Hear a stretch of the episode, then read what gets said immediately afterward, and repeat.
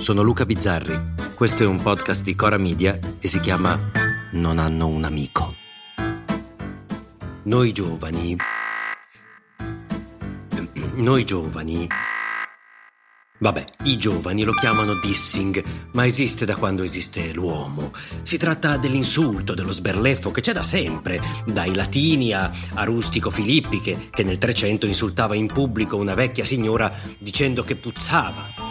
Dovunque vai, con teco porti il cesso, oi buggeressa vecchia puzzolente, che qualunque persona ti sta presso, si tura il naso e fugge immantenente. E il dissing poi è passato, anche da Fabri Fibra a Fedez. La tua etichetta fuffa, mezza truffa, me lo succa e fuck Fedez. Ecco, ma in questi giorni, diciamo, il dissing sta vivendo il punto più basso della sua storia. Intanto perché chi litiga sono dei cinquantenni appassiti e non degli atletici ragazzoni, ma perché poi non sono neanche tanto capaci di litigare. Sono un po' patetici e il punto più basso, lo zero assoluto del dissing, probabilmente è questo. Qualcuno ha visto Salvini? Perché aveva detto che voleva confrontarsi con me. Luigi Di Maio, uno che non farebbe paura neppure a Ziggy di Dick Dastardly. Ma come chi è Ziggy di Dick Dastardly? È quello che faceva... Oh mamma mia! Ecco, eppure qui Di Maio sfida Salvini. Se lo vedete, ditegli che lo sto cercando.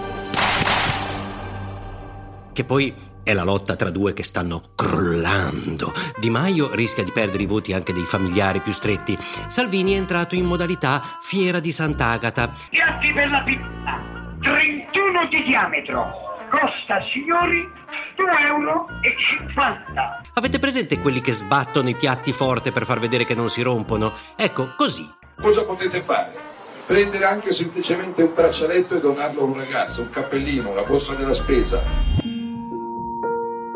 Ma il dolore, il dolore vero, non arriva quando questi qui fanno i pirla. Un po' dai, te lo aspetti. Il dolore arriva quando fanno i pirla quelli che un pochino ti piacciono, in cui un po' hai creduto. Ed è per questo che dico, guarda, se sei tra i fortunati che sanno per chi votare, spegni tutto. La tv, la radio, non comprare i giornali, non andare sui social, butta il telefonino fino al 25 settembre perché se no corri un rischio terribile.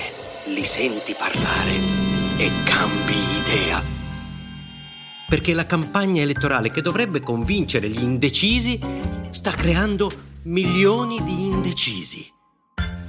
Carlo Calenda, detto Pericle, uno, dai che a me piaciucchia anche un po' con quell'aria da professore, un po' all'antica, ma che sa di quel che parla. Ricominciamo da lì, da un metodo che è quello di Draghi.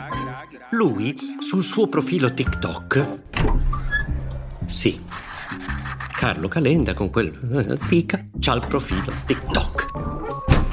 Ecco, in mezzo a toni paternalistici, e ciao, oggi sono a Viareggio. Allora, in partenza, dopo Ravenna, Bologna, uh, Rimini... E sti cazzi, Carlè! Ecco, l'altro giorno ha pubblicato un video dove parla di un libro. Il suo. Allora, oggi vi parlo del mio di libro, Un secondo di egocentrismo, perché è un tema... Un secondo di egocentrismo? Un secondo di egocentrismo? E poi comincia il pippone sul suo libro. E Lincoln e Churchill. Tanto che io ho pensato, sta a vedere che è sicuro di perdere le elezioni e pensa, vabbè, almeno vendo due copie del libro.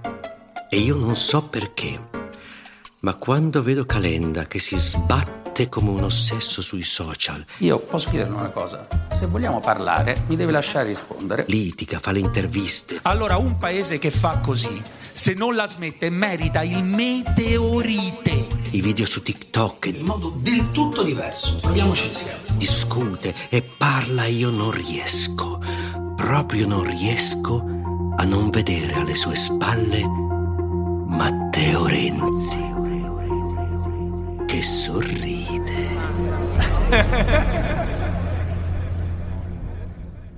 A domani. Non hanno un amico è un podcast di Cora Media scritto da Luca Bizzarri con Ugo Ripamonti. La cura editoriale è di Francesca Milano. La post-produzione e il sound design sono di Guido Bertolotti. La supervisione del suono e della musica è di Luca Micheli. Il producer è Alex Peverengo. Le fonti degli inserti audio sono indicate nella sinossi.